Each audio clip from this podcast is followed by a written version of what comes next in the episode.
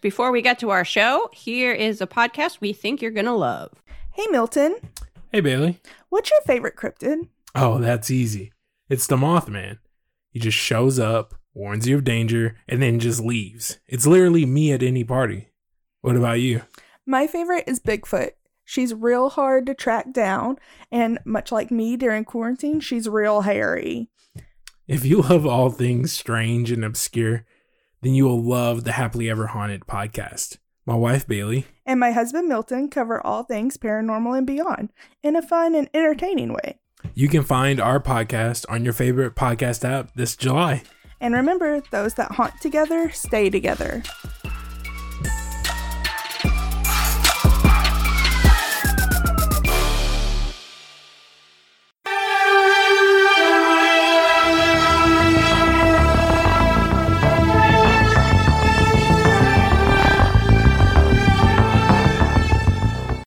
Hello and welcome.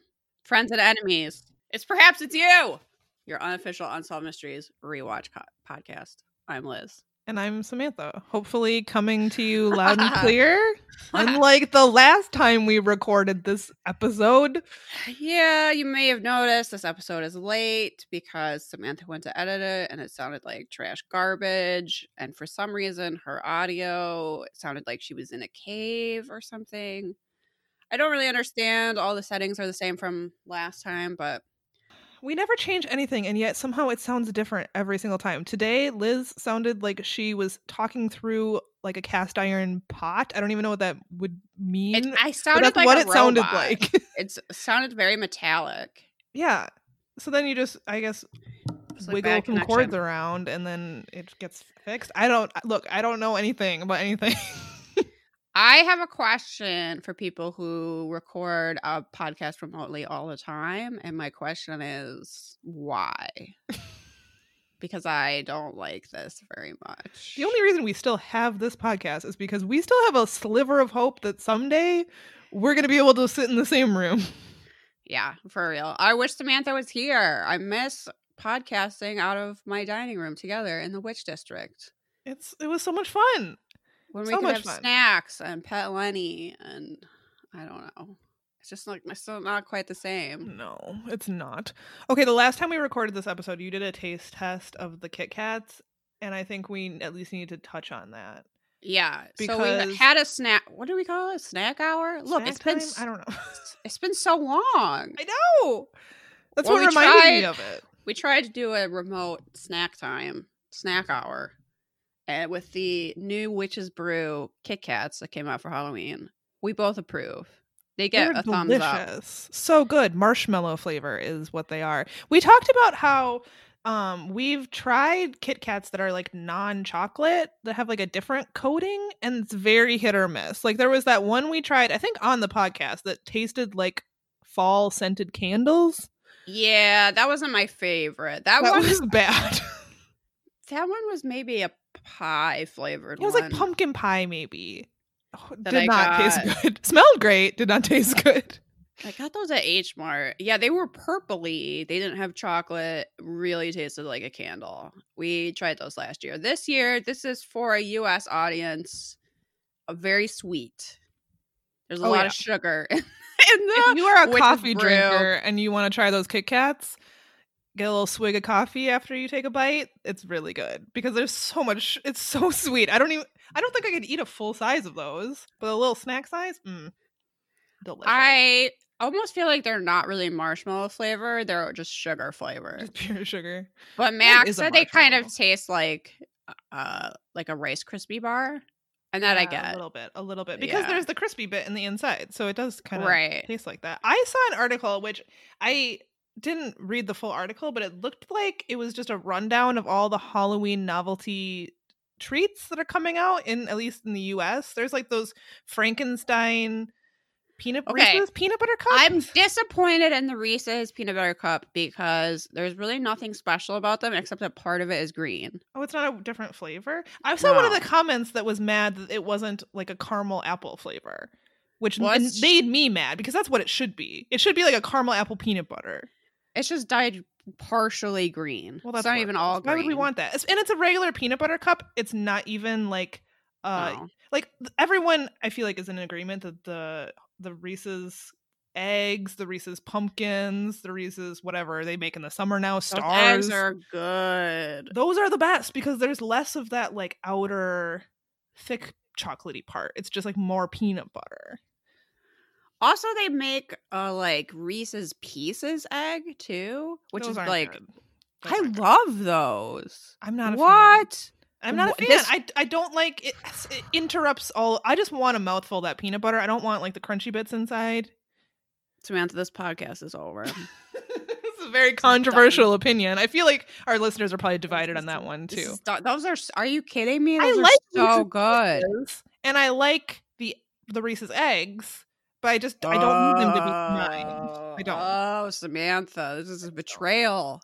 It's a hot take. I have. yeah, yeah, it really is. You're burning some bridges today. You're like, I don't need to be connected to that other land. Goodbye. I'm really not a fan of these companies just taking the same thing they have and just making it like a different shape. Like I saw, I think the Hershey's, um, what are the cookies and cream Hershey's bars? It's fangs. It's supposed to look like fangs. but they're it's the same candy. It's the same It's just in candy. the shape of a fang. That's like just- that's kind of a cop out. Make it a different flavor. It also just means you get less of it. Like instead of a full rectangle, now there's like a little bit cut out, so it's like Yeah. a fang. That just means you get less. It's not special because it tastes the exact same as the other. I guess you can thing. hold it up to your mouth before eating it and pretend you're a vampire if you're five. but for me, no, that gets a thumbs down. I'm not interested in that. I am interested in these Hershey's ki- vampire Hershey's kisses. Oh yeah, yeah, you told me about those. They're st- I w- told you wrongly that they're raspberry filled. They're actually strawberry filled. Oh, okay. Like, uh, well, I've, that that's good too. I take a chocolate covered strawberry. Yeah, I'll take it.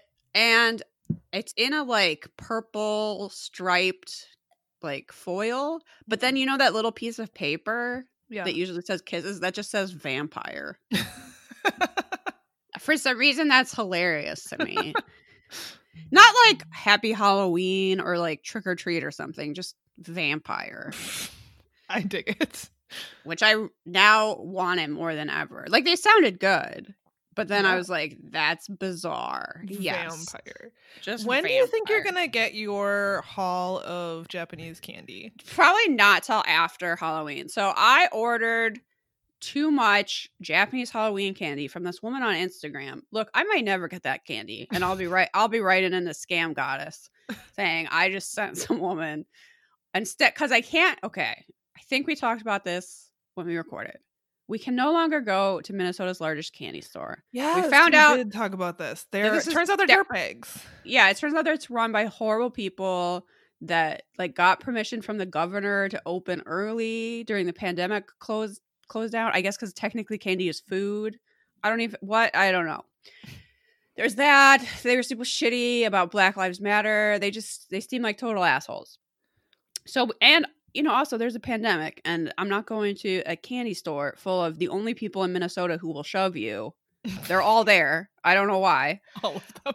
All we them. we take an annual trip to this candy store usually and spend way too much money. Well, it's by the you know, it's like by the pumpkin patch and the apple orchard. So we- when we do our like fall outings, we all we usually end up going to this candy store. But that's not going to happen this year because there's the plague, and also these people are terrible. So I ended up spending instead sent too much money to some woman in Japan to send me a bunch of Japanese Halloween candy that I don't even know what it is. But it all had the most amazing packaging I've ever seen, and I literally just went, "I'll take all of that." I love Bring- the idea of you just being like all of it. Give me one. Give me one of everything. But it's it's coming by boat. Like it's gonna be in the mail for like three months. So yeah, it's gonna be a while before you get that candy. it's probably gonna be fucking Christmas before. I mean, I, in a way, I don't really care, except that I'm impatient and I want it now. Like Yeah. I want to try those treats now. I, you sent me a picture of it, and that packaging is so freaking cute. All of it is. All of it has like adorable little ghosts that are wearing top hats or witch hats and like smiling little pumpkins. I don't know. It's just I, it, it all looks like I'm gonna want to frame it all. Adorable. Mac's gonna be concerned about me. but that's okay. It's only going to get worse as the winter stretches on. Look, yes. we should probably ta- stop talking about candy, but I actually want to know from our listeners if anyone has done a candy subscription. Because Liz and I were talking the other day about how it'd be really good to sign up for like a subscription box to get like through the winter to have something to look forward to each each month. yeah. And I'm thinking like a candy box would be good, but there's so many options, all different price points. I want to know like which one is actually good. Is am I just gonna get the same candy every month, or like Yeah. not a lot of? yeah. Can- am I gonna get one candy bar and I spent like thirty dollars? Like I want to know like which ones are better. Yeah, that's a good question. Yeah, I That's got a a little while to think about it because I think I am gonna like save it maybe for after the holidays and like I don't know use it to get through the doom and gloom that I'm sure is coming or gonna get worse. But yeah, I I can't fully explain this, but I'm kind of looking forward to how weird I'm gonna get. like it's just we're all gonna be okay. Look, winter in Minnesota is ten- intense as it is. There is a period of time where it gets like kind of hard to leave your house because of snowstorms and it's just too cold and whatever. Like usually we get in all of our socializing now. We just we go hog wild for Halloween and then we know that we're you know we're um I don't even know what you call it. Kinda shut Homesteading. in. Yeah, we're gonna be we're gonna be shut-ins for a little bit. But this year, after months of not leaving the house, we're gonna have winter. And I'm just I'm honestly like on the edge of my seat curious. How weird am I gonna get? I think we're am I- all gonna get weird. Am I gonna get a surprise? Am there gonna be a moment where I look in the mirror and I'm like, "Who's that? Who's that weirdo?" And I go, "Oh, that's me." but Is are that we gonna happen? all gonna be so weird that we're not even gonna like recognize our weirdness because like everyone around around us is just as weird, Well, the or thing is, everyone like, we interact with. I mean, we're not gonna be around anyone, but like you really won't be interacting with anyone. that's true. That's like true. we're gonna be like yeah phantom of the opera level shut-in samantha it's your dream Maybe I'll start writing that Phantom of the Opera fan fiction. please do oh my god that could be a bonus for patrons samantha's penned I can't. phantom of the opera fan fiction I'm not a creative writer. I can't do it. I'm too self conscious. It's never gonna happen. okay is anyone out there an artist that would like to draw an illustration of samantha with the phantom of the opera okay, that I'd like to see. in a big heart Sure. Yeah.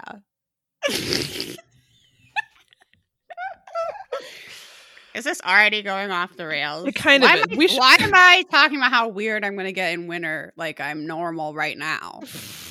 You know how I'm the picture of sanity? Well, We're both. I can't wait to see. Sitting here talking about unsolved mysteries on a podcast. yeah. Before we started, Mac was doing his impression of me that was like, "Eh, a podcast. I have to record. It's a bitch. Someone didn't f- solve this mystery. That's apparently how I sound. This So. is true love. Yeah, yeah, it really is. Okay. I think we have some updates. Oh yeah, we do. Whoa, good point. Um, first update. Thank you so much to everyone that bought a tote bag. Those have all been sent out. So if you haven't gotten it that yet, you should be receiving it shortly. Except for listener Melinda in Australia, I have no lo- idea how long that's going to take. Good luck with that. Uh, yeah, no, it was awesome. We put them on sale the first day for patrons only, and they almost completely sold out. And then the last two were gone the next day. So that's amazing. You guys are awesome. if you were hoping for, I mean, you're not the the the metallic foil is no longer. We're not going to be able to do another run of the tote bags. But if you were hoping for some sort of uh, merch from us, we are looking into some different merch options. So keep There your is eyes stuff on the horizon. uh, Yeah, for stuff that might be coming. Um, I know it's been much requested. so yeah, uh, keep your your eyes peeled. Yes. And I am slowly but surely working on the zine. If you contributed to that, that will hopefully be available. Look, at some point. I don't know. I'm mm. doing I'm doing the, the layout now. The covers came in, they look really good. So that's exciting. Yeah. I also wanted to read this kind of interesting letter that we got. This unexpected letter. It was quite unexpected. I know when I when Liz told me that this email came in, I had a very specific reaction and I was surprised when I actually read it. Samantha was 100% convinced this was going to be a complaint, and that was not the case. So, this is some things about season 5, episode 20, Skeleton in a Box. Uh, and you may remember that we talked about the death of Chad Langford on an army base. The army claimed he committed suicide, but every sensible person went, that seems weird. Um, so, listener Charles wrote in to tell us Before I go on, I'd like to establish my background. I've been in the Army for 17 years, 14 active duty, and three in the Georgia National Guard. See, that is a surprise. This is where I was say- like, this is gonna be a complaint. this is this is gonna be about the flag. This is gonna be about something Yeah. this person is not happy about. I mean, I guess I'm surprised anyone listens to our podcast, but I'm definitely yeah. surprised that this person listens to our podcast. Okay, so he wanted to clear up a th- couple things about Chad Langford um, and add a bit of knowledge. So his first point was that uh, we made fun of the code name Papa 2, which was Chad's uh, code name on the base, and to me sounds like Papa Smurf's evil twin. I do stand by making fun of this because I still think it's silly, but his explanation Ah, makes sense. Come in, Papa Two, over. Okay, so Papa Two is probably code for parole true. Papa is phonetic alphabet for P, and he was in a patrol car.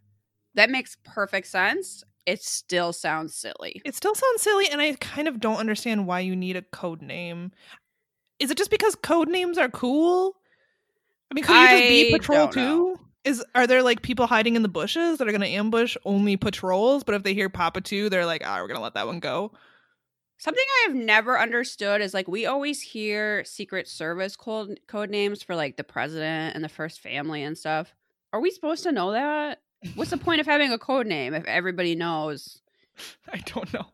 I guess because code names are cool. I don't. I, I think Look, so. Someone else needs to from the military needs to. Maybe this is the only person from the military who listens right back in. I we need to mean, know what the point of code names is. but uh and his second point now before i say this i'm not saying whether or not he definitely killed himself or was murdered it seems like the army didn't do a particularly thorough investigation however active mps do not work undercover that's the sole providence of cid mps handle the everyday work of policing on the base there's definitely something weird as hell about this case but chad was probably lying about working undercover I really love your podcast and look forward to the next episode.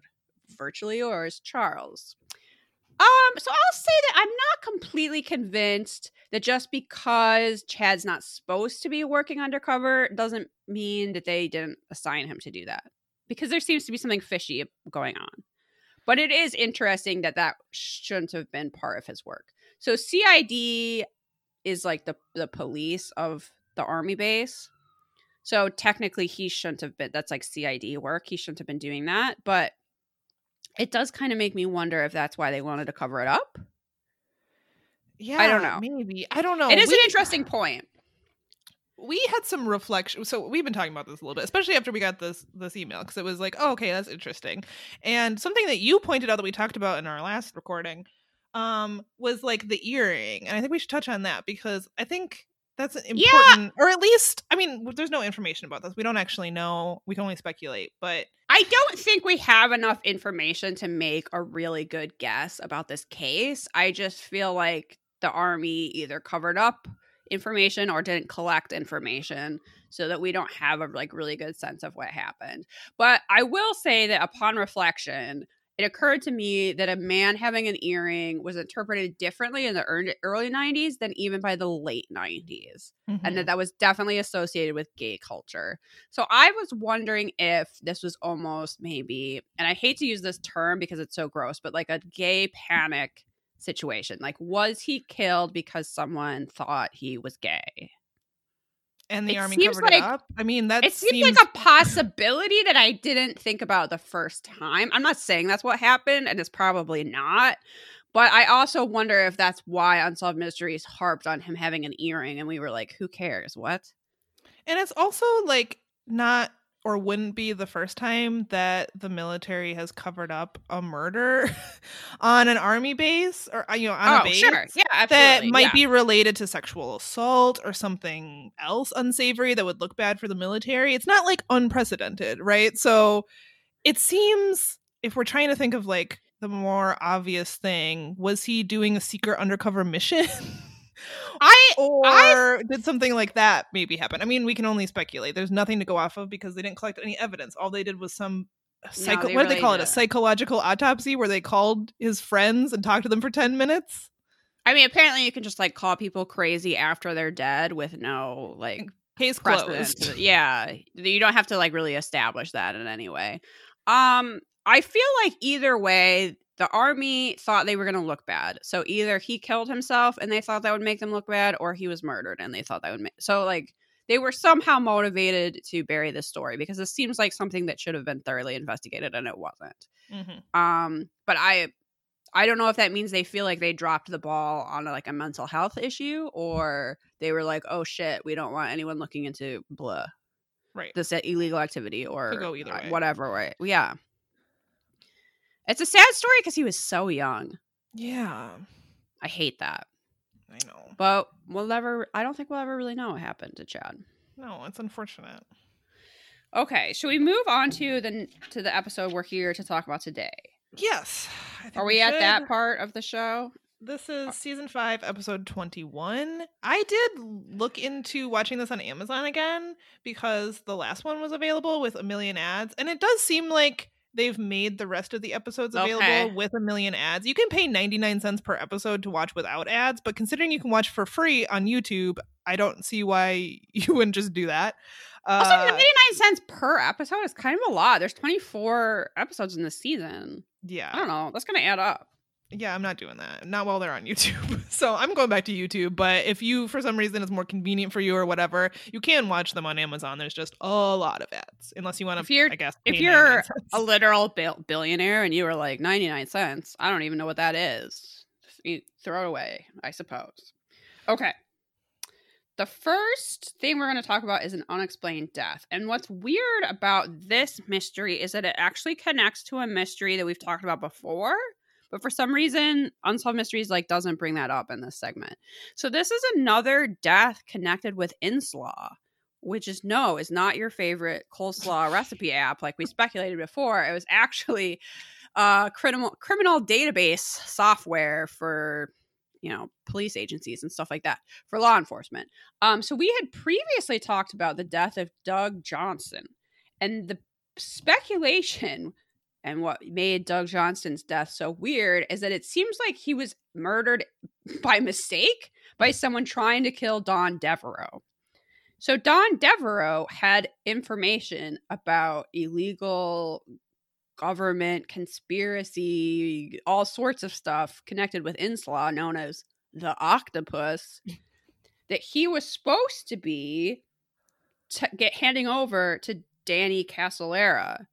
Except that before he could do that, Danny Casolaro is murdered. So this is the mystery of Danny Casolaro's death. It's interesting that they don't bring up this Doug Johnson connection when talking about it.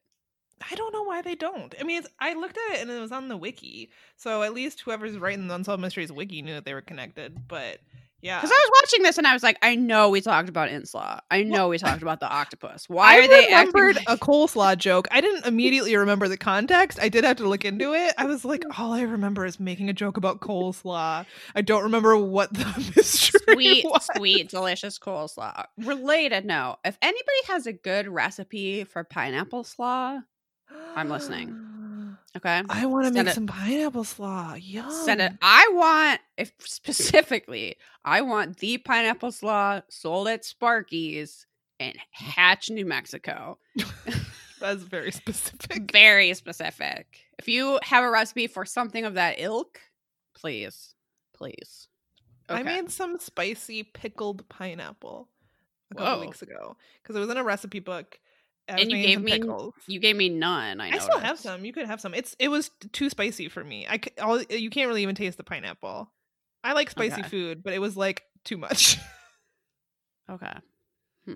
so I mean, you can have the recipe for that if you want some unedible, super spicy pineapple. I don't I don't know that I do. I think it would be good. I shouldn't say that. It would probably be good if it was like on something, like maybe some fish tacos or something like that. I feel oh, like that sounds good. that might be really good. You can't just eat it by itself. I don't, I don't think it's meant to be eaten by itself. But goddamn, now I really want some pineapple slaw. Please help us. We need pineapple slaw. Okay. So we're talking about the summer of 1991 at a Sheraton hotel. Uh, housekeeping discovered uh, the guest regist- a guest registered to the hotel dead in their bathtub, and this was 44 year old Daniel Danny Casolaro. So he was an investigative journalist from Fairfax, Virginia. A suicide note was found in his room. Curtis is here saying this is suspicious. Okay. Um, so there was a suicide note found. It was asking for forgiveness, particularly for his from his son, and said something about how God would let him in. Um, in the bathtub was a single razor blade.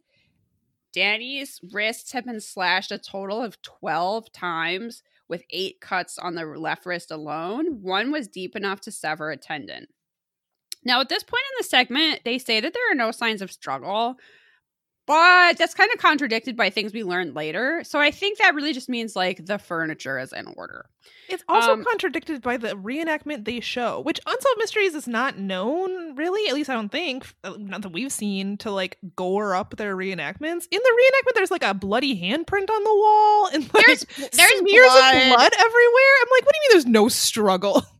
There's blood definitely outside of the bathtub. Um in a way that would suggest that at least someone got out of the bathtub or there was a second person because otherwise it doesn't make any sense. Um, for some reason, it took authorities two days to notify his family. The reason for that is never explained. Um, his mother and brother were immediately suspicious of his death. His brother asked what happened to the papers that were in his room, which had been the result of a year long investigation. However, these were never found. Um, we then hear from fellow journalist Jack Anderson, who just wants to tell you that he is also suspicious. Like the type of investigation that Danny was working on, like if you die during that, like anybody's gonna be suspicious. So also, Danny was apparently afraid of blood and even minor medical procedures, such as getting a shot. So it seems unlikely that if he was going to kill himself, that he would pick slashing his wrists, particularly so many times, particularly so harshly.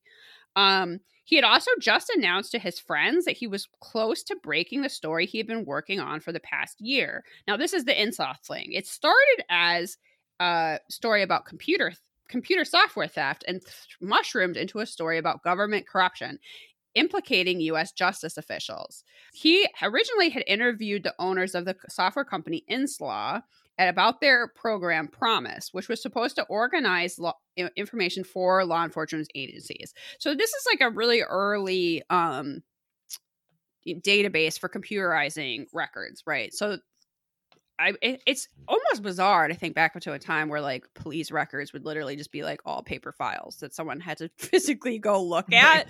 Uh, but when it's like, oh, run it through the database, right? Like this was one of those early databases.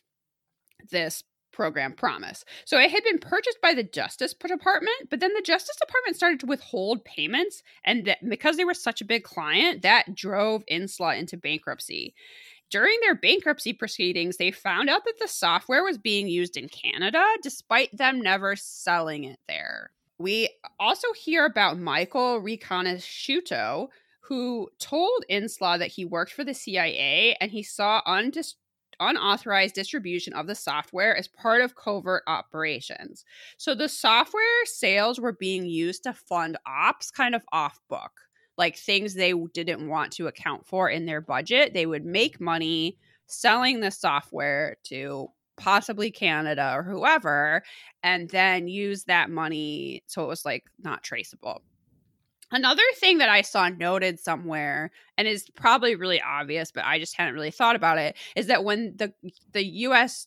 Justice Department is illegally reselling the software, they're also including spyware. So, hypothetically, say they're selling this software to Canada, Canada is using it, but that means the US Justice Department can watch what Canada is using the software for, or probably even just like what's going on with their whole computer network. Yeah. So- spying, cool. Spying on our allies. Yeah. So, Yeah. um, Michael Riconosciuto actually testified to Congress on the matter because um, this was like a big 80s scandal. And, um, but right after testifying, he just happened to be arrested on drug charges by the Justice Department. And he was still being held when this segment was filmed. Um, we now hear from Elliot Richardson, who's famous for being Nixon's attorney general. He also testified on this matter. He was actually the lawyer representing Inslaw. Um, uh, Richardson is best remembered for res- resigning rather than participate in the Watergate cover up. He's the um, Watergate martyr because Nixon asked him to fire the special prosecutor looking into Watergate and he refused. Um, so uh, maybe that makes him trustworthy. I don't really know. Um, this is when we're told that the conspiracy is known as the octopus and it involves the Iran Contra scandal, the I the BCCI banking scandal, the October surprise, like all those 80 scandals seem to be connected to the Justice Department and this like off the books money and that conspiracy and who, whatever else is like caught up in that web is known as the octopus. I get why they call it the octopus because it's like, yeah, all the eight legs or whatever. But I just can't stop thinking of like a cartoon octopus villain. It's like purple and like lumbering through the sea, and it the it fights the porpoise of justice. I definitely picture it having an eye patch. It reminds me of a couple years ago, I was playing with a kid, and the kid really liked pirates and like sea stuff. So we're like playing pirates, and he had a toy octopus, and the octopus like comes over to the pirates, and the pirates go, "Oh no, it's the president!" like the like the villain of the game was just called the president. Uh-huh. So, cool. That's the that's the times we live in, folks. the future our children are gonna grow up in. Yep. It's like, who's scary? The president. Hmm. Mhm. So, um, we're warned that this investigation brought t- Danny in touch with many unsavory characters from the criminal underworld, as if the ju- like that's not scarier than the U.S. Justice Department. I'm not more scared of criminals than like the government could do anything. The government could rendition you, and you will go no like officially you will go nowhere. Yeah. You could end up in Guantanamo. I don't know. Anyway, we're supposed to be like, oh, maybe it's not the government. Maybe it's these criminal whatever. This is a really good example that that educated criminals work within the law. Okay. Uh, at this point, okay, so the brother, Danny's brother, who I forgot to write down his name, he in real life had a beard, but as a reenactor, he had a mustache. Mhm. A he lost the red beard in the reenactment. mustache. What did you call uh, the pepper plant it? Because it kind of looks like two chili peppers resting on his his lip. it's quite the look. So we learned that Danny had been receiving death threats. People would literally call him in the dead of night and just tell him he was going to die. Cool. Yeah. Which he says this really casually in the reenactment. And maybe this guy like just wasn't phased by stuff like that, but he was like, oh yeah, people have been calling me, telling me I'm gonna die. Stuff like that. I would never be so casual about getting like multiple death threats. But whatever. He was he was not he didn't seem that he did seem like, oh yeah, I'm probably gonna die, but what you gonna do? Chill as fuck. Yeah. So he specifically had told his brother that if something happened to him, to not believe it was an accident. So you can see why the family is suspicious. Um, so he had been tracking the finances of the octopus and he had a new contact with the IRS. He was meeting with him to get printed hard copies. That was the day before he died. So he goes and meets with William Turner, who formerly worked as a major defense contractor he gave him documentation that was proof of corruption he believed was connected to the octopus. 24 hours later, Danny is dead and the papers are gone and are never found. All of the paperwork, all of the evidence that was connected to this inf- investigation that he'd been working on for a year, all of that is gone and never resurfaces. I have a really hard time believing that this man was literally working on this story the day before, getting these extremely important documents for his story, and then the next day just decided to kill himself. I mean, I find that unlikely too, but I'm slightly hesitant to say anything because I would like to live. um, yeah, NSA, uh, for the record, uh, we totally believe this story. we totally believe this story and we totally respect the government, and I am not scared at all. I'm saluting the flag right now. Yeah. You can't see it because it's an audio medium, but I swear it's true. I mean, I know that you listen to me via my phone and you probably think my life is really boring, but just like, don't come for me. Okay. I'm sure that helped. I this is also very funny to me because I just like got into an argument on Twitter with someone about how this country is so great. And that person who I mean, they could have been 12 and in a basement, who knows. But that person was like, you know, you should be more thankful that you're in a country where you're even allowed to say bad things about the government because that's like how low the bar is. But I was also like, yeah, I don't know that I'm completely free to do that. R.I.P. Danny. Um, so Unsolved Mysteries tells us that a complete autopsy was performed, but the, the problem with that statement is that he'd already been embalmed. Yeah, it wasn't So, exactly. that's not like- it's not a good autopsy. His family hadn't released him to be embalmed. Um, but that also is gonna fuck with, you know, toxicology, stuff like that. Um, so they did perform an autopsy, but not until after he had already been embalmed, despite protocol. At the at his autopsy, a bruise on Danny's arm and head were found were found and quote never accounted for. He also has three broken fingernails. So this is what I was referring to when I said I don't really like that. There wasn't signs of a struggle, except that he's bruised and his fingernails are broken. That sounds like I mean, I'm bruised all the time. Maybe that means nothing. But I don't usually have three broken fingernails on one hand. No. That Uh, seems like a sign of a struggle. Also, didn't they find like a bloody rag or something? Not they. When I when I say they, I don't mean the investigators. I mean after the investigators pieced out after not like investigating anything, the cleaning company that came in to clean the up cleaning the hotel. company actually found two bloody towels under the like sink counter thing of the hotel bathroom. So it looks like those had been used to clean up blood before someone just went fuck it and dumped them. uh that wasn't collected into evidence. They also had the it the room cleaned like less than 24 hours I think after his death like the the crime scene wasn't preserved. So we're not so there's evidence that someone tried to clean up the blood, but who? Uh why wasn't there a more thorough investigation?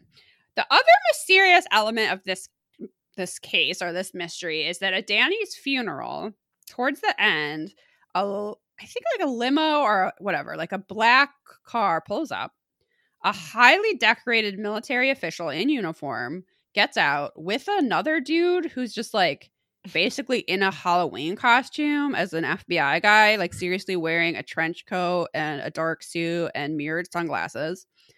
The military guy puts a medal on Danny's coffin before it's lowered in and salutes him before getting back in the car. and no, one, knew knows who that was. No one in his family knows who that was. So at the reception af- or wake afterwards, people were like, "Oh, um, and and who was that military um, guy who came to pay his respects?" And everybody was like, "Oh, I thought you knew." Nobody knows what that was about, and I don't think we know what that medal is because I think it's buried in the ground. I'm not sure anybody knew before it got covered with earth. I don't know. Ugh. Okay, so that is the end of that. Let's see what Unsolved Mysteries Wiki says. I'm honestly a little bit hesitant to speculate about this too much. Um no evidence of robbery was found at a scene. Yeah, except that all of his papers are gone. Unsolved Mysteries Wiki. what do you call that? Several people believe Danny was murdered by the secret clandestine government agency dubbed the Octopus, but such a presence is unconfirmed at best. His family believes they killed him because he learned too much during his investigation of Inslaw and the U.S. Justice Department. The results unsolved. Yeah, I mean, I think it's pretty obvious what happened here, but I the less we talk about it, the best. I think you're right. Okay, uh, let's move on to a lost A love. lost love. So we are looking for a man named Jim Burke, and the person who's looking for him is William Bill O'Neill. Uh, William uh, Bill spent much of his life looking for his birth father. Ever since he was a child, he felt lonely in his own family. We have a really sad reenactment of so little baby sad. Bill coming home from school in his like ugly sweater and just laying on the couch dejected because he has no friends and apparently his family doesn't doesn't care about him. It, they, they don't go into details in the in the mystery, but I definitely think he felt like an outsider in his own family because his family made him feel that way. He talks about realizing that he was the only one that had hazel eyes and everyone else had brown eyes as if that's something you would notice as a child unless your family was already making you feel like you don't belong. Yeah, he's like searching for a reason. It sounds like because um, there's got to be plenty of families where one kid has different colored eyes, and that's fine. Who like Yeah, my cares? family. I'm pretty sure I have green eyes and my siblings have brown eyes, and I've never thought about it until right now because my family didn't treat me like shit. So he was the youngest son of six children. He was told that his father, whose name was Paul O'Neill, had died shortly before his birth. Uh, the problem with that is that years passed, and as the children grew up and started their own families, in 1983, Bill's older brother Tim went to their father's grave in Chicago and noticed that the date of the death was December 20th, 1958, which would have been approximately two years before Bill was born. Yeah, this lie doesn't work. no, it wouldn't work for anyone. She needs to, she needed to like think about that a little bit more. Like it's this is real easy to prove it's not true. It's literally carved into stone. The last time we talked about this segment, I think you said that white people just do things like this sometimes, and I think it's really true in this case. Oh, Because well, I meant just like, like- not talk about things that are actually really important. And yes, that's just like wasp behavior through and Yes. through. because I feel like everyone around this woman had to have known that like her husband had died, two years had passed, and suddenly there was another baby, and it clearly didn't belong to her dead husband. But everyone just like didn't bring it up. I really don't understand what she s- said at the time. Like, I kind of get that she told her children later, like, "Oh, your father died before you were born," and of course he's just going to accept that. But he, ca- she can't tell the neighbor that when she brings home the baby. She can't be like, "I had sex with a ghost. This is my dead husband's kid." Like, I don't really understand what was going on in the present. No, And also, it's a bad lie because it's literally in stone that she's lying. Yes. Did they? Did she think they would literally never go to her their father's grave? That's a weird assumption. I do think they moved to a different state, and maybe they just didn't like look at the dates that closely or really think about it until suddenly Tim was like, "Wait a Wait a minute. Wait a minute." So after this realization, Tim visited their mother, who told him that she did not want anyone to know the truth, and Tim decided to keep this secret for several years. He yeah, was like, I, "All right, I guess I won't tell him." Like, what is up with this family? I think they're really conflict adverse. Like anything that's gonna, you know, rock the boat, they have to avoid. And I, I think the brother is kind of going, well, it's really not my business. But I feel, I feel like he has a right to know. Yeah, I think so. So Bill kind of had a feeling that he had a different father than everybody else, and eventually he called his mother Lynn. Uh, I can't remember exactly if he called Tim. It's been a while since I watched this episode. Now, if he called Tim and pushed him, and then Tim No, finally admitted it, Tim- or then in the reenactment, Tim is over at his house and they're arguing about something, or I don't know. It sort of almost like comes up. And then Tim's like, Well, you don't know everything. And he's like, Oh, yeah, what don't I know? He's like, Never mind. He's like, No, you're going to tell me. And he's like, Never mind. And he's like, It said I'd have a different dad, isn't it? Like he guesses it. yeah, And that's the only reason he admits it. But in the reenactment, he hilariously has a photo of the gravestone with him and is like, see?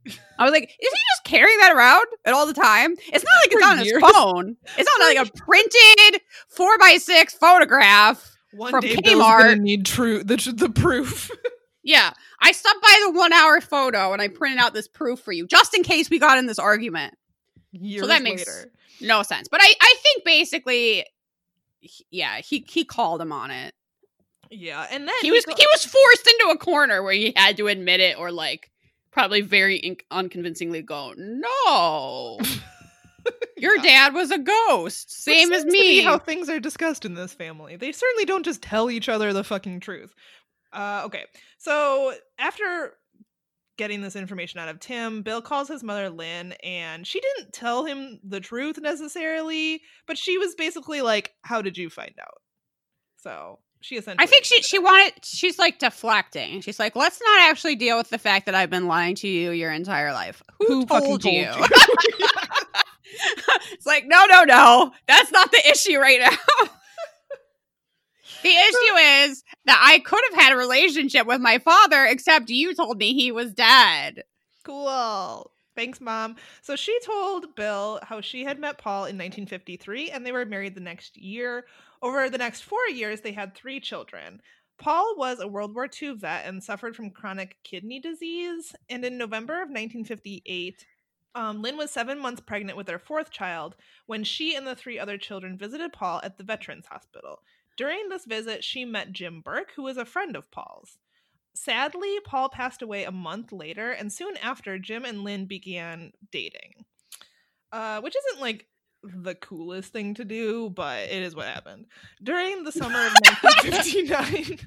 Okay, Jim- I have a, I have a theory about this, but uh, I'm going to let you get a little bit further. Oh yeah, yeah, yeah. Yeah, we have a theory. During the summer of 1959, Jim moved to California and the Ne- O'Neills moved with him. A year later, in September of 1960, Bill was born. The next year, Lynn became preg- became pregnant again. However, her relationship with Bill with Jim began to deteriorate at this point. By the time her youngest daughter Peggy was born, Jim was completely out of the picture. Um. So Okay, my theory, and this kind of explains why she never told um, the children about the real father, is that Jim is married. So I I, think think, she he meets. Jim. Yeah, I think he has another family. I think she meets Jim at the VA hospital right before her husband's death. The two of them end up hooking up. They seem to have like a long term affair, considering she fucking moves to another state for him. from Chicago to California. But then he just pieces out. Like he's like they break up, he's just gone. And she's left with six children. Yeah, in a state, presumably she doesn't know that many people. She doesn't have a support Right. system and six children to take care of. Yeah, and this is so Unsolved Mysteries never says this, and probably because they were like trying to get Jim to come forward, and like maybe he's still married to his other wife and whatever has his other family. But it's all but confirmed because spoiler alert, they do find some of their siblings, and they're older than them. They're older siblings. So Jim had had already had two children yeah, by this point. And so I think part of the reason why she's acting like her dead husband managed to father two children after passing away is because she's seeing someone who's married. yeah. It seems like it would be obvious that that's not what happened to like everybody, but you know what? I'm she also kept up that ruse. that she doesn't know people where she moved. So there's probably less people she had to lie to I in. California. But she's like the side piece and she's moving out to California and then she just gets dumped Uh, Yeah, it sucks. and has six children. It Yep. has six children. So Lynn struggled to support six children by herself, and then Peggy had a medical condition known as failure to thrive, which we looked up last time we recorded this, and it's basically it can be caused by all kinds of things, but it's essentially an infant that's not gaining weight at the proper rate. So it could be caused by like a, a stomach issue or epilepsy, or there's all kinds of ailments. tons of stuff. So the reason it's alarming, I'm sure, particularly then, is that it's hard to say what's causing it. It's like, well, your kid's not growing, but we don't know why. Well, and I'm So- certain that it probably requires many tests to like essentially I'm sure you just rule things out. I'm sure you there's not like one test for what it is. You just have to like cross things off the list, which I'm sure is many doctor's appointments, many procedures, many medications, plus whatever you have to like the stress of trying to get your child to gain weight, I'm sure is just overwhelming, especially when you have five other children. So, yeah, it's in some ways understandable, but then Lynn I don't know. Anyway, Lynn's not your favorite. Lynn's I think- not. I think it's safe to say that. No, because Lynn decides to put Peggy up for adoption, but she told her children that Peggy went to the hospital and fucking died. Yeah, that seems cruel. I, I I can see. Okay, this woman is a single mom at a very unsupportive time. I can see that she doesn't have the money to take care of this baby that has medical problems. That seems understandable to me. Telling the siblings that the kid is dead. I, I is maybe that's easy. I don't know. I, That doesn't I seem like the right solution to that. Pro- To just be like, she is very sick and she has to go live with someone else who can take better care of her. Like maybe you'll see her when she's older. Not oh, she never came back from the hospital, and you want to know where she is. she's dead. Um, she's in heaven. Have we I talked about heaven? Because that's where she is. Look, I don't have children. It's really probably inappropriate for me to say what I would do in this situation because it seems like a horrible situation. But I'm also just kind of a proponent of telling children the truth. Like they are human beings. They are You can People, tell them like, an age appropriate level of the truth. I I don't know that they need to know like how sick she is or you know I don't know how old the other children are, but right. Telling them that she's dead seems very dramatic. yes. I don't understand why Lynn just can't like And also, it's not like there's a funeral. It's not like the mom is publicly grieving in any way. It sort of suggests that, like, oh, when children die, we just don't fucking care. Nothing different happens. so- Life completely moves on. Like, We- oh, if you drop dead, all of your all your siblings are going to school that day. It doesn't matter. Like, it seems like a really weird mind fuck. Yes. All right. So in 1990, Lynn told her children that Peggy had not died. Peggy had actually contacted Lynn at that point and said that she wanted to meet her family. Peggy had What been. a, what a surprising after meal conversation that must have been. Remember how I told you that your little sister died? Uh, turns out she's not dead and she wants to meet you. Oh, I'm sorry. What? I'm sorry, mom. What did you just say? Mom, you need to work on your communication skills because We probably do, Lynn. We, we Yikes. we need to talk about being a little more honest with each other. So Peggy had been adopted by the Coleman family of Silwan, California. She had been renamed Karen. Bill got her adoptive parents' phone number and planned to talk to them, but when he called, he was surprised that Karen, Peggy, answered the phone instead. They had a lovely conversation and have since been reunited. They seem to really care for each other, are very close, and now they are searching for their biological father, Jim Burke. So this Two is time and Jim, as we call him. two time and Jim. Uh, this is solved, sort of. Well, I mean, it is solved. Um, on the night of the broadcast, Eileen Esler of New Lenox, Illinois, called the telecenter and said that she was one of Jim Burke's four children from another marriage. Bill and Huh. Karen were saddened to learn that Jim had passed away in 1988. However, they were overjoyed to learn that they had four half siblings who wanted to meet them. One week later, Bill and Karen were reunited. Um, Eileen and another half sister, Sheila Ann Haskins, um, met with them at Karen's home. The reunion is filmed, which we love to see a reunion. It seems like they had Really sweet. bond. Um, it was lovely. Since their reunion, Bill and Karen have also met their other two half siblings, and that Robert Stack tells us that at a family wedding later in the year, they're going to meet several other long lost relatives, including some grandparents. It's really sweet. Um, he seems like a nice dude, and I know that he was looking for his dad, but I feel like the connection with these siblings is actually going to be more valuable than that because his dad had the opportunity to be in his life, but the siblings really didn't. So he can he can have a relationship with them now. You know what I mean? Yeah, it's really lovely. Um, so this I, segment to me has the MVM. Bill has a mustache, and for a white guy with a mustache, it looks pretty good. It's, It's- not bad. It's not bad. It's hard to be white and and have a mustache. This is the only time it's hard to be white. It's hard to be white and have a mustache and not look like a 70s porn star or a child molester or maybe like a, a 2010s hipster that like also looks like a carnival barker. Remember when that was a thing? Oh yeah. Uh, uh, so I'm calling it the standard. I feel like this is the standard to which mustaches should rise sure. because it's not going to get better than this. It's very well trimmed. It fits his face well. No complaints. That is a standard of a mustache. All right, we're going on to a wanted. This one's super brutal. Uh, it takes place in Ontario, Canada.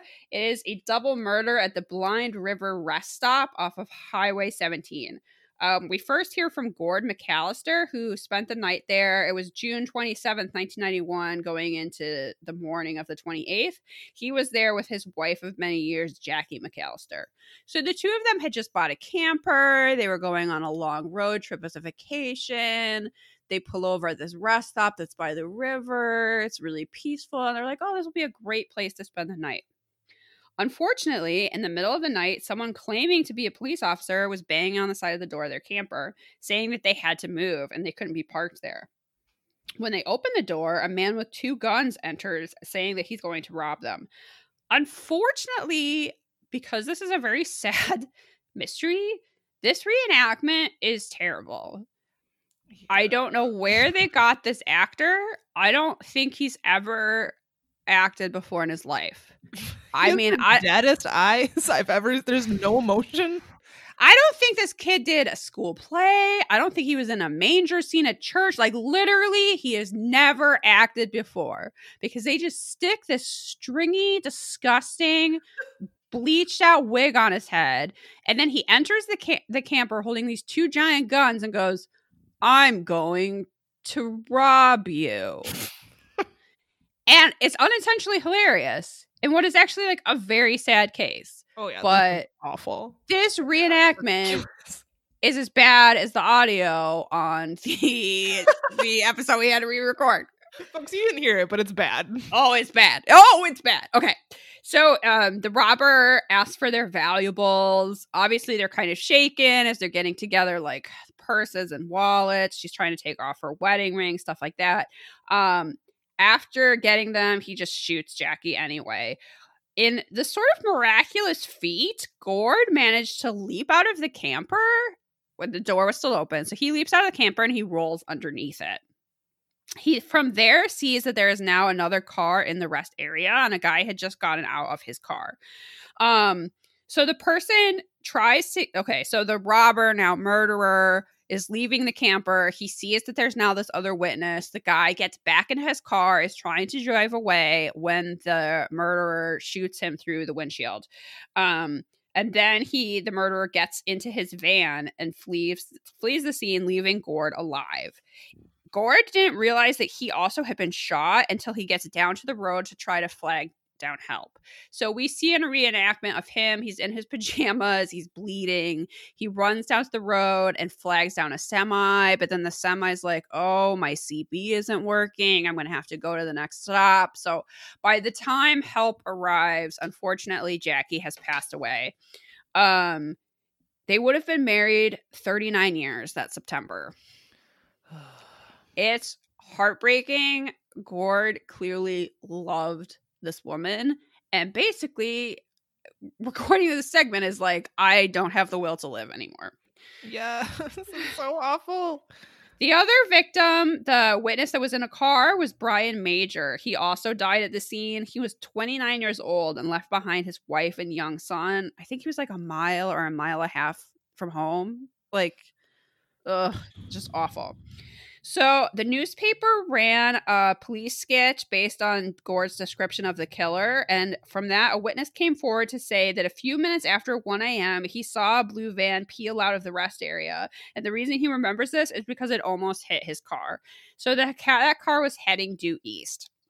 The van was suspected to either be the killer or a very important witness. I mean, basically, they suspected that was the killer, but they wanted that person to come forward anyway. I don't know. Um, then we get a reenactment of Gord sketch becoming hilariously computer enhanced with some very outdated technology that's like making a collage of human features. Um, the the even this composite looks really we- it's just because that guy's wearing a wig so that the the hair is like so blonde and fried and it's like It's like scarecrow straw. Yeah, it's really bizarre. So we hear from Gord telling us that yes, he's the only witness to this double murder. He is the person that can identify the killer. And for a while, he was under police protection and he thanks them for their help. But he's not anymore. Because basically, because he does not care if he lives or dies. Yeah, he really feels like he has nothing to live for anymore. And if he says if the killer comes for him, then at least they'll catch the killer. Yeah. Even He's if like- he's dead. Even if he's dead, he's like, "Huh, maybe they'll catch him this time. Because Great. This is the world Uh, I want to live in, where things like this happen. because Gord is completely out of fucks. He's like, come kill me. Whatever. Guess what? No update. It's- Terrible. Okay, so from Unsolved Mysteries Wiki, I can tell you that this is unresolved. In 1999, a suspect named Ronald West was identified by police. He is currently serving in time in prison for two unrelated murders from 1970 and several home invasion robberies from 1995. However, he has never been charged with the Blind River murders. There is some circumstantial evidence that links him to the crime. At the time of the murders, he lived about 12 miles away from the crime scene. He also owned a 22 caliber rifle and a 20 gauge shotgun, the same type of weapons that were used in the murders. His ex-wife also noticed that he owned a blue van and looked similar to the composite but with a blonde wig. Sadly, Gord passed away February 14th, 2012, without seeing a resolution to Jackie's murder. Yeah, it's really awful. It's very, very sad. Both Jackie and Gord McAllister are on Find a Grave if you would like to pay your respects. Um, I, there's really nothing good to say about it. God damn. I wish they had done a better reenactment. That's my final thought. Yeah, that reenactment was pretty, pretty bad. Woo! All right, so we have one more. This is actually an update, which we normally don't talk about updates because generally updates are just like the same segments we've talked about before. We haven't talked about this like, before. Aired again, but for some reason, the actual segment isn't. We haven't covered it. It's it hasn't been in one of the episodes we've watched. Um, someone pointed out that our that skeleton in a box episode that weirdly got cut off and like wasn't available in all kinds of places. It took us a while to find it um maybe like like a copyright issue or maybe there was like some music in it that they didn't have the rights to or something and so they had to edit that and it's possible that segments like this were never included in like the streaming services because of similar reasons um We really don't know. I, I would rather that be like a conspiracy or something. I'd rather have like a fun conspiracy of what why Unsolved Mysteries is hiding episodes from us, but it's probably something lame like that. Anyway, so we've never seen this segment before, but the update is included in this episode, and it's really interesting. So we're going to talk about it. All right. Uh, so I think the original episode or the original segment for this was a final appeal. This is the case of John Purvis. On November 8th, 1983, 38 year old divorcee Susan Hamwee was found murdered in her Fort Lauderdale home after a friend called the police claiming to have not heard from her in several days. They indeed found her in the home. Unfortunately, she had been sexually assaulted, strangled with a telephone cord, and stabbed to death through the heart with a carving knife. Wow.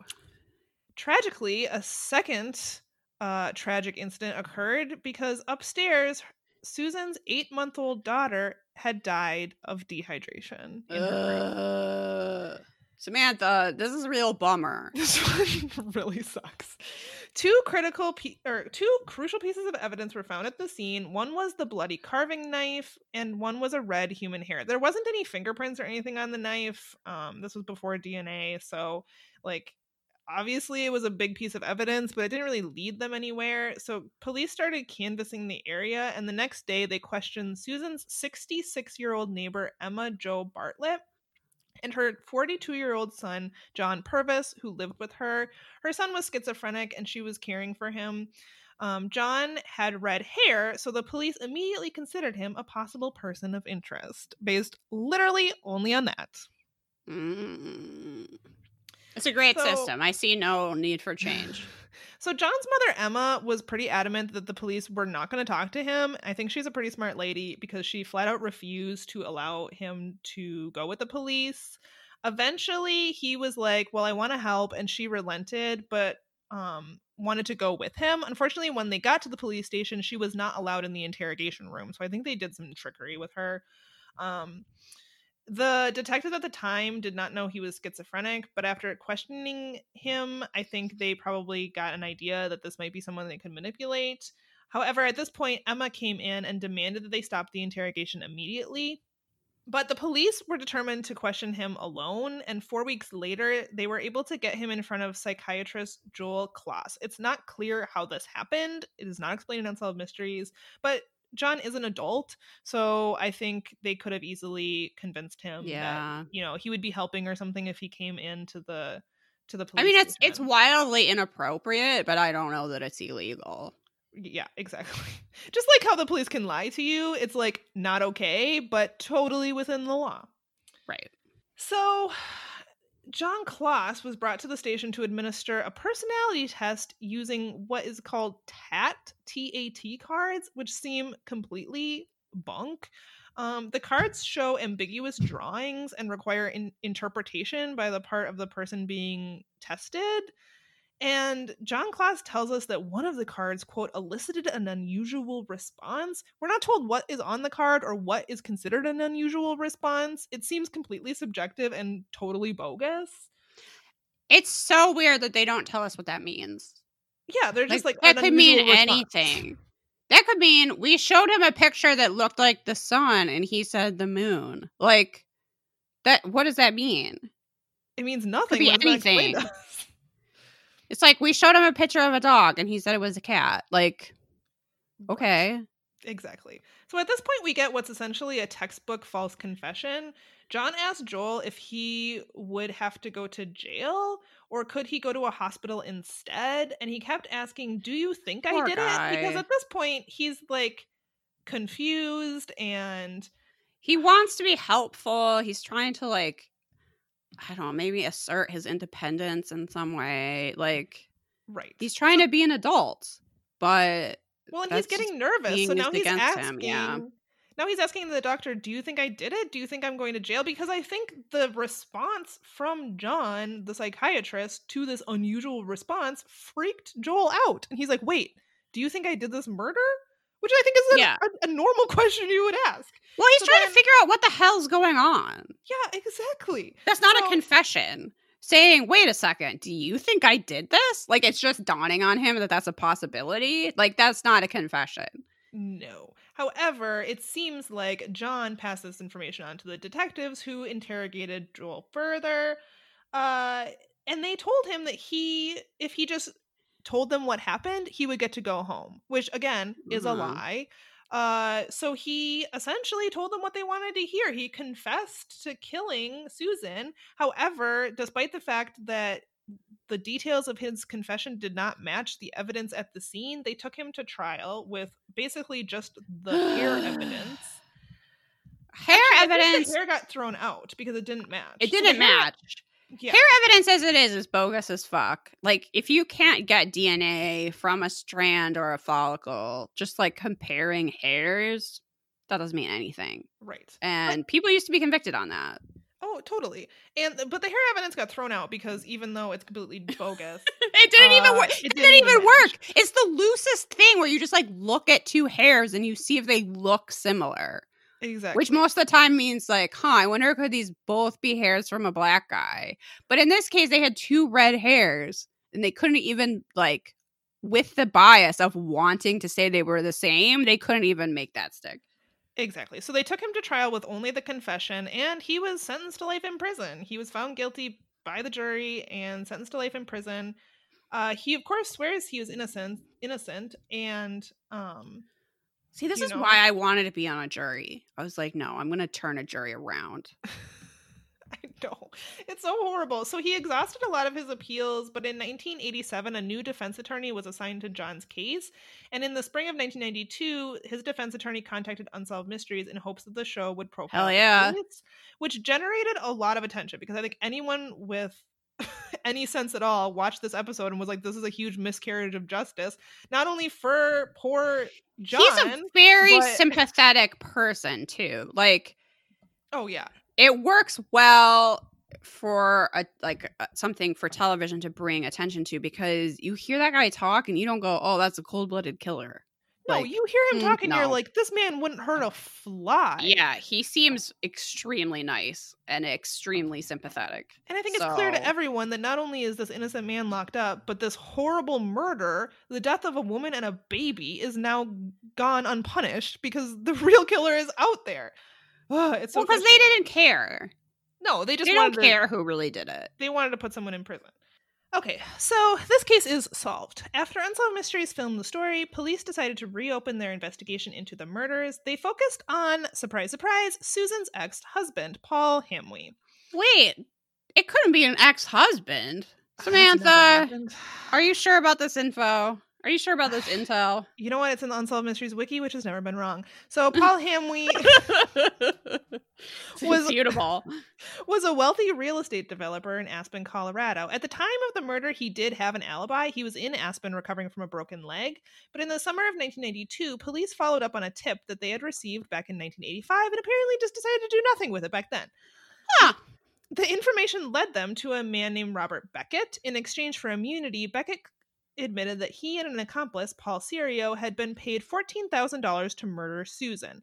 The man who hired them was Paul Hamwee, and his motive was to avoid paying $180,000 in alimony. What a dirtbag. In Just January, pay up. Pay up. His daughter died. Oh, Wow. In January He 1980, forgot. He didn't even think about that, did he? Apparently not, because he What a is selfish cold prick. blooded killer. In January 1983, Paul Hamwee and Paul Serio were arrested and charged with the murders. After serving Trial of the Pauls. 10 years, All Pauls murders, go to jail. Paul, or sorry, John Purvis was finally released. He was officially exonerated at a formal hearing on February 24th, 1993, and has since been reunited with his mother and the rest of his family. John's mother, Emma, passed away in 2006. Serio and Hamwee were both convicted of the murders and sentenced to life in prison. Serio died in 2004. Beckett, who was given immunity for his testimony, was later convicted of an unrelated murder. So, Huh. shitty people all around. This is a really, I- I mean, this man, poor John, spent 10 years in prison, which is horrible and certainly traumatic. It's has a happy ending because he gets out. Unsolved Mysteries helped do that good deed. It's a little annoying that the the fucking police that are interviewed for the show pat themselves on the back real hard for like reopening the case and solving it when they Oh, were the ones that were solved it. Not you. Television viewers had to had to solve this case because you fucked it up so bad.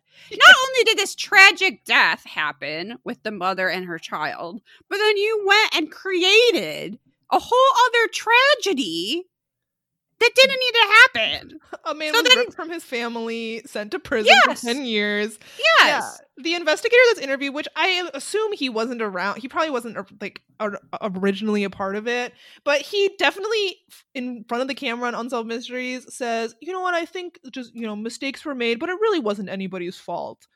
Yeah, I think it was actually. Yeah, I think there's actually a lot of fault. there's a significant amount of fault. I don't think anyone really talked to John and went, that guy's a killer. Also, you shouldn't be allowed to try people with just a little evidence. That's ridiculous. Well, anyway, that's that segment. Frustrating. Okay, let's rate it. All right, mysteriousness. Okay, it's actually pretty mysterious, mostly because of the octopus. Because I feel like that's a really deep rabbit hole that you could go down if that's your kind of thing. There's clearly something there. There's a lot going on. I'm not going to be digging it up. you can dig that up. I am done. Hopefully, I'm done talking about the octopus. But it is pretty mysterious. We don't I really agree. know what happened. Yeah, and several of these perpetrators were never found. The murder was never solved. Yeah, poor the poor Jackie. Her murder is never solved. It seems like it's that dude that's in prison, but we don't really know. Yeah. so Um, mysteriousness, thumbs mysterious. just thumbs up. What's next? Reenactments. Okay, actually, some of these reenactments are good, but the fact that there's this one that's so bad at like the worst possible moment to be funny, it just taints everything. Thumbs way down for that stupid blonde wig and getting someone who can like barely utter a sentence. I think they picked him because he looked a lot like the composite sketch, but he's never acted a day in his life. He was no Matthew McConaughey. Uh, not yeah, Thumbs no. down. There's a reason why Matthew McConaughey went on to be Matthew McConaughey, and this guy went on to be nothing. That's that's. I'm sure that's not true. I'm sure he was very successful in whatever non-acting related career he Oh, went. well, yeah. I mean, I'm not. I'm not trying to like throw away his whole life, but there's a reason why we didn't see him eh, again. No one goes, "Oh, that's." Did you know that so and so got their start on Unsolved Mysteries? Nobody's saying that about him. it's true. It's true. All right, our next category is fashion, and I feel like nothing really stood out to me. There's some good retro fashions in the Lost Loves because we're in the past, but honestly, nothing like to worth writing home about. It's not remarkable. So. No. A Mm. few good mustaches. There's one that we've decided is the standard all mustaches are going to be held to, so that's good. But I don't know that it carries the fashion category entirely. I would say I, I- sideways even is generous, yeah, I agree. but I'm a generous person. Sideways it is. all right, and Robert Stack. We get a trench coat. We get some like he's standing in a hospital at one point, or is that a different? Is that a different episode? I, you know, he's by. Isn't this one that, where he's by a grandfather clock? Yeah, which I feel like is his natural habitat. That He might have-. If someone told me he invented the grandfather clock, I would believe it. I'd be like, that makes sense. Prove it's not. I don't even know. I don't even know that what that means, but it's just like, oh, old grandeur. Yes, that's Robert Stack. Does that deserve a thumbs up? No, sideways again. Right. After all that praise, what are you talking about? Thumbs up, sideways. We've talked about this before, but now that we've watched so many seasons, it's like you really got to stand out to get a thumbs up in some Yeah, of these categories mean- because we've seen some excellent stack, and just standing in front of a grandfather clock is not going to cut it. No, it's not an ad for grandfather clocks. This is supposed to be unsolved mysteries. He's not holding a puppy. if So, only. Thumb sideways. Yeah. So how are we going to rate this one on our Robert Stack scale? Zero Okay. to five. The thing is, it's a pretty solid episode. I feel like it's well paced. I feel like we get a good amount of information for each mystery. They could have gone really deep on this inslaw coleslaw thing, and they didn't. They kept it short and snappy. I think it was much better than the last one, which I found kind of confusing. This one made perfect sense. Um, it's not my favorite episode, but I think it's solid. So it's definitely not. I don't know. I feel like it's not. It's a three and a half. I- It's just definitely like- not a three. So yeah. I think it's like do not skip it. There's good stuff here, but also nah. Also, also meh. meh. three and a half. I think that's solid. yeah, yeah. Um okay, we're we're coming to the close of the show. I do have some recommendation updates. Nice. The first one is that I remember that I had re- recommended the book You, which became the Netflix series. So I thought I should mention that over the summer I read the sequel, Hidden Bodies, which actually became season two of You. And that book gets a big old thumbs down. That book was Oh. terrible. Oh it's really pretty bad. It's remarkable to me that they made a good season of television out of that lackluster nothing of a book. Like that should be taught in school. I'm very impressed. because the first season of you, which is like the first book, I was like, eh. I watched it, I enjoyed it, never really thought about it again. It's the season two that I was like, ah, this is great. I love this. And I've watched it twice.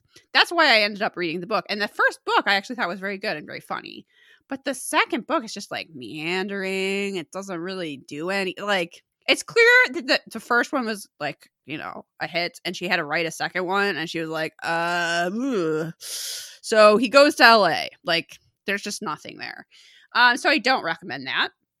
My other update is of course a Borrasca update because really this is secretly a Borrasca fan podcast. I wish. Um and that is that if you listen to the audio drama Borrasca and you're like, "Oh my god, what happens next? Could they make a second season?" There is another chapter by that author. So, the original story Borrasca was written by Rebecca Kringle, but she her pen name that she used to use was C.W. Walker. So if you go to C.W. Walker's website, you can actually read that fifth chapter, Borrasca 5, of what happens next. Um, and I actually was going to order her book, which I actually I did, but it was because I wanted to read that chapter. Um, and then realized it's not in any of her books. She's got three volumes of short stories available, but it's not in any of those. So it's just on her website. Um, so as soon as I found that out, I was like, oh my God, I have to read this right now immediately. And I found that very satisfying. Um, so Samantha and I had been kind of speculating whether or not they can stretch that out into Yeah. another season, and I sure hope so. So they ended up adding a lot for the podcast, particularly like middle of the story. The the rising action of your plot diagram is considerably lengthened from the original story, which is the original story is kind of set up, then you find out what happens, right? But in the podcast, they really stretch out that suspense and spookiness and you wondering what's happening and things getting real weird. So I I hope it is my hope that um we can get a season two. And maybe a Netflix series. I mean, come on. Please. That would be amazing. Please. Okay, but that's not really my recommendation. My recommendation is that I read a book that I really, really like. I just finished Slammerkin by Emma Donoghue. So someone recommended this to me seriously 10 motherfucking years ago. And it has been sitting on my to read stack that whole time. And I had not gotten around to it because if you were going to categorize this, it would be historical fiction, which is really not my jam. But as it turns out, it's really fucking good. So it doesn't actually matter that that's the like genre you would put it in. Um, this is what the back of the book says. Born in 1748 in working class London, Mary Saunders lusts for linen, lace, and a shiny red ribbon, ribbon that leads her into a life of, quote, prostitution and freedom unknown to virtuous young women. There are, however, three rules of the London streets she knows she must never forget never give up your liberty, clothes make the woman, and clothes are the greatest lie ever told. Even that doesn't really make me want to read it, gonna be honest. But this is so good. I loved it. It's Oh. just really, really well written. And I think you get such a good sense of this character and her life. And it's inspired by a real person that not that much is known about. And it's clearly just like what led this person into this situation and you know what was their life like and what was going on in England at the time. And I just found it really fascinating and super good. Um I remember people talking about this like 10 years ago, but it came out in 2000. Oh, I don't know if there was like a little renaissance or whatever, but it, it was popular for a minute and I can see why. It's very enjoyable. Highly recommend. That's awesome. I'm kind of in between books right now while I wait for holds from the library, so maybe I'll check it out. It is the best novel I've read in a while. Nice. That How is about you, Samantha? So I'm recommending a documentary that Travis and I stumbled upon on we re- we watched it on Amazon. Um, it is it, ca- and it came out last year, I think in October, and the documentary is called Stuffed, and it's about taxidermy. Which at first I was like, this is not going to be good. We at one at one point, I forget if it was like Nat Geo or TLC or something. There was like a a mini series about like pet taxidermy or people will get like their chihuahuas stuffed and it was very weird and super silly and i was kind of like this is what this is that's what this is going to be See, I'm kind of surprised you don't want to do taxidermy. because i'm into like Just 'cause you're- Just because you're not squeamish. I just because I guess just because you like physically could. That's true. I'm not squeamish at all. And i could. Because I've been to an event to, with you where there was a picture of maggots in someone's eye sockets, and you were like, "Oh, good, this is what we are here for." that's true. We went to that. Was it like a true crime event at a museum which was like Yes. kind of geared towards kids and i was like where's all the gore? And when i finally found it i like got too excited to the point where it kind of freaked out the guy at the booth. It kind of freaked out a guy who looks at dead, decaying bodies all day. I was expecting not necessarily gore, but like I wanted to like learn about like actual. I don't. It was don't like a yeah, yeah. It had it had some mixed mixed. Uh, it, they didn't know exactly who their audience was. Anyway, Yeah. but Anyway, after seeing you be like, "Oh, maggots and eyeballs," this is what I'm in for. I'm like, I'm surprised Samantha doesn't want to cut up dead animals and stuff them and keep them around as pets. my like context for tax when I think of taxidermy, I think of like hunting, like you send your Sure, dead yeah. deer you shot to the taxidermist and then you mount it on your wall, which I not a, not my aesthetic. I'm just gonna say that. But this is a look. This documentary was a look into the world of taxidermy that like I feel like not a lot of people know about. I certainly didn't know about it. I'm gonna read the description. Stuffed is a documentary feature film about the surprising and unique world of taxidermy. Through the eyes and hands of passionate, renowned artists across the world, the film allows the audience to dip into and explore this diverse subculture, where sculptors must also be scientists. It's a genre of art formed by a collection of people who have a fascination with nature matched only by their desire to protect it. They love animals and see life where others only see death. In an unexpected twist, Stuff reveals the importance of preserving nature using taxidermy as its unlikely vehicle and the taxidermist as its wild driver.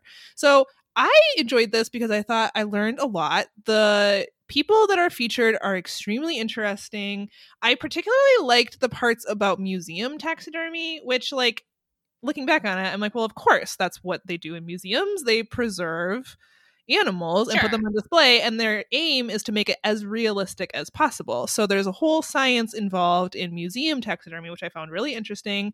There are two ladies that I think in California, although I don't quite remember, they run like a all female taxidermist business and they're they were trained in museum taxidermy and then they start this business where they make beautiful art.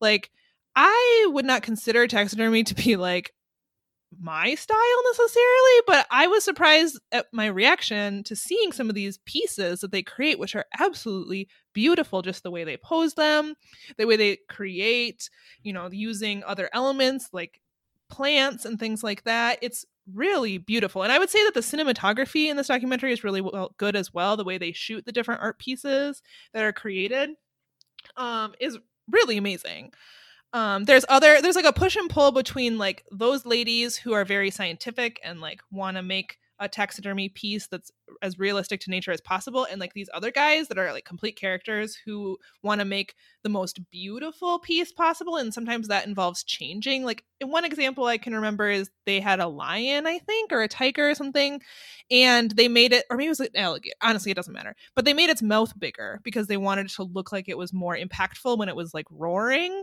and that's something that like other people who are more scientific are against i don't know it's very interesting. The people involved are super interesting. They make for great storytelling um i really liked it. I was surprised.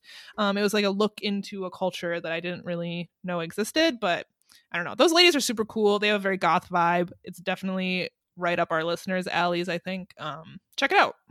Okay, so I know you don't want like a moose head on your wall, which same. I think that's gross. But what if you made a diorama of like mice having a tea party?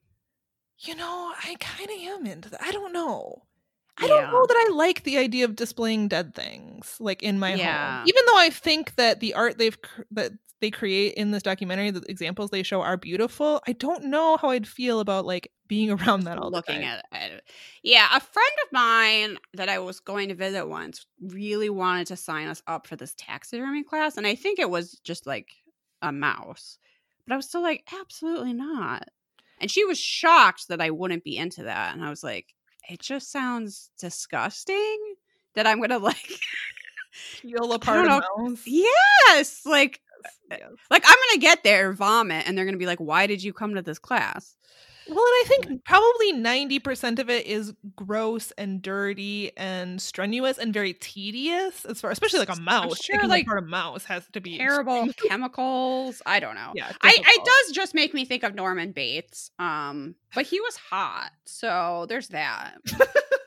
it's true. That's probably a note to end on. I think. It's a good, good a Uh, place as any to stop. yes. You've been listening to Perhaps It's You. You can find us on the social medias Twitter, Instagram. We have a couple of Facebook groups because we're that cool. Uh, you can follow me on Twitter, live tweeting bad 90s Y2K thrillers I've been watching lately. You can see randos go, hey, what you doing? Thinking out loud?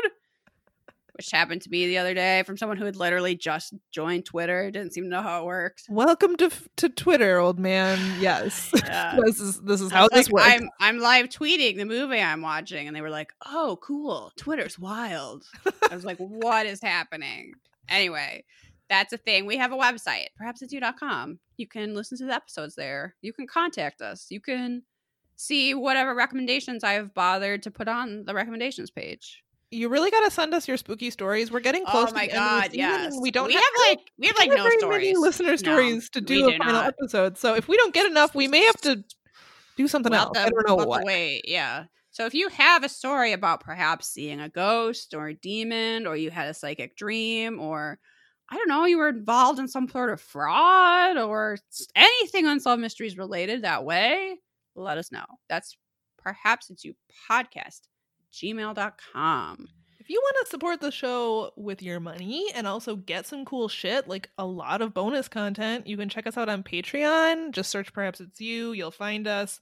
Uh, $1 gets you like a back catalog of, I don't know, like, Like 30, 30, episodes. episodes. so many something. episodes. We're currently Too many. the Unsolved Mysteries reboot. And as you probably know, Netflix has announced the next six episodes are coming out on October 19th, and we will be covering those as well. This month, we're talking to Rob, formerly from Our Strange Skies, who is an expert on aliens. We're going to be covering that episode of the reboot and the last one, which was super sad. oh my Um, god, so sad. but those episodes are a lot of fun, and our back catalog has some really interesting stuff. We talk about chicken people, which is a totally normal thing. We to managed to talk about the low files three times. yeah, that's wild. Um, also, The you can give us a perfect number. more money and get like a coloring sheet emailed directly to you. All kinds of cool stuff. Um, we're the best deal in town. Yeah, we really are. God, so unappreciated for the deals that we give. Is that it? Is that all we have to talk about? I think it is. So, Americans, I'm going to need you to stay home, take a break from solving any mysteries. There's a plague. If you're somewhere safe, fine. Go out, solve some mysteries. Everybody else, no. Only mysteries you can solve from your couch. No other mysteries. Yep. All right, keep barking, everyone. Bye. Bye.